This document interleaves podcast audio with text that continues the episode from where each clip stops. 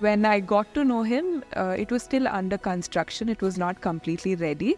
On the inauguration day in the morning is when my you know car comes there, and then I see this huge, beautiful thing. And the first thing I tell him is, "We've created another Taj Mahal."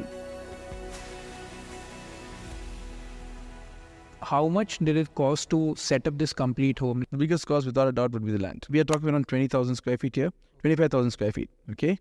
Maybe around two and a half crores or something, if I re- recall right. That's the land. Land cost, okay? And the building cost is probably around uh, two thirds of that, Understood. okay? So all in all, we can say approximately 3.3 odd crores or something. Yeah, you could say that.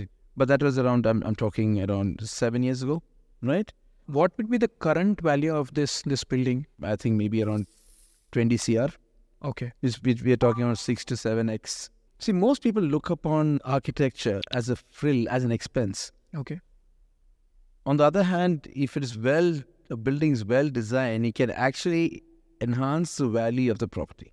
Okay. It can actually be an asset, an investment. In the recent past, I've also started uh, acquiring uh, Rolex watches. Okay. That's a very, very different asset class which we have come across. We've Mm. talked to so many people, Mm. but uh, probably this is the first time we have heard that someone um, sort of invest in watches. Yes, Uh, you know. exactly. That too. Again, I, I'm not a, any any in every watch. Okay.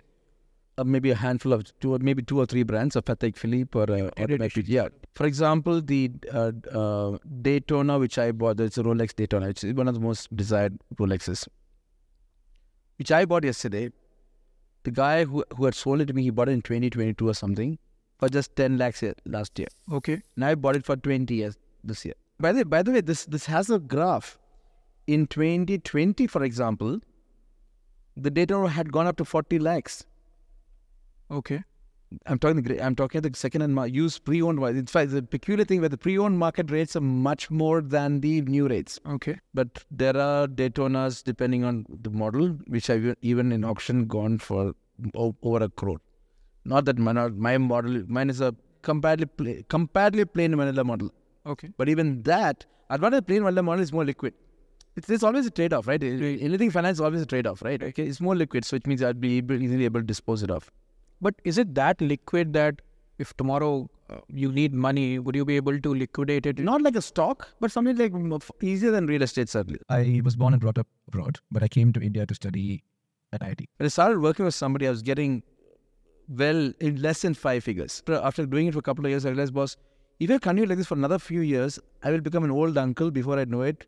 You know, unknown, poor. So I decided to quit. I had no projects, I had no money, and I had no idea what I'm going to do next. But so as to get some kind of stability in my life, I took up a job as a part-time teacher. Ironically, teachers not themselves paid very well, but I was still getting more as a part-time teacher than I was getting as a full-time architect. So I felt like a prince, man. Not bad. I mean, I'm working only part-time. I'm getting more than what I was getting as full-time, and I loved it. I did that for the next one year.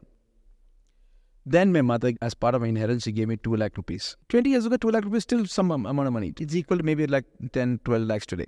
So with that 2 lakhs, I went to a builder who today is a very big builder. That time he was not. Okay. Today he's called Embassy. With the money he, I had, he allowed me to buy a small unit, Okay. 350 square feet.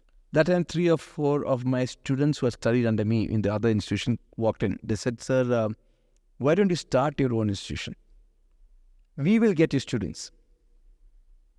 I said, Where? They said, Here. Why don't you get some more tables and chairs and maybe a drawing board or so, whatever? And we will get students. More like out of a sense of obligation towards my students, I actually started. So, first year, I started with 13 students. But it was fantastic experience. And, and the thrills of being an entrepreneur was, was something else. How many students do you teach in a year as of now? 1500 something. So for years I used to drive a kinetic Honda. For Christmas, I thought I I think uh, we should I should get a car. The Merc was like the what do you call what do you call it? The go-to among all luxury uh, brands. And the is already three years old. I'm a terrible driver. So it is already beat up like crazy. So I try I drive the bike, it a scooter to Sundar Motors. Sundar Motors is a dealer for uh, Mercedes Benz in Bangalore, and I drive out with a Mercedes. And I left the kinetic Honda there. How much have you grown from then to now in terms of number of times? Maybe- 100, maybe- 200, 1000, 2000, Yeah, probably thousand x. 1000x. And this is a journey of how many years? We can say, like, to be on the safer side, 20 odd years or so. 20 percent. Yeah. Okay. Mm. Now, what we want to make our viewers aware of is how you have so far been managing your finances. When I started off, the money that I would earn, I would invest in stocks. But let me just tell you frankly, th- that is something just not my thing. My interest in stocks generated uh, started with my dad. Okay. When he passed away, the primary asset class that he had invested in was stocks. Okay. And we had the stocks of what is called Tata Motors. Now, at that time it was called Telco and Tisco. That is now it's called Tata Steel Steel. and things like that, Reliance and so on and so forth. But for me, those days at least seemed to be like Reliance, Tatas are very stodgy, too safe investments. Okay. So I would buy and I would sell, I would sell, I would buy. If I, if I made profit, most of it would go in capital gains. Okay. Okay, if I made losses, well, I would have offset some of it with the gains. So finally, net of net, I made hardly anything much. So then what I started is, is investing in real estate and bonds. Okay. Bonds g- gave you, uh, let's say, a stability. And, and that's what is real estate one thing. And one good thing about at least the real estate part was that I would not have to look at the economic times or money control every day to find out where what, What the value, value is. Yeah. So that is what gives you peace of mind. That is a big deal. Right. Okay. And and because it's not so liquid, you don't liquidate it also. Correct. On the real estate side, do you do you buy uh, land more, or do you invest in commercial properties or residential properties? The only real asset class that in, in real estate that actually appreciates well, if you choose wisely, is land. But lands are, are a peculiar uh, asset class. You know, you must understand this. You could buy today, but next five years nothing could happen. Correct. It, it could just be nothing is going to happen.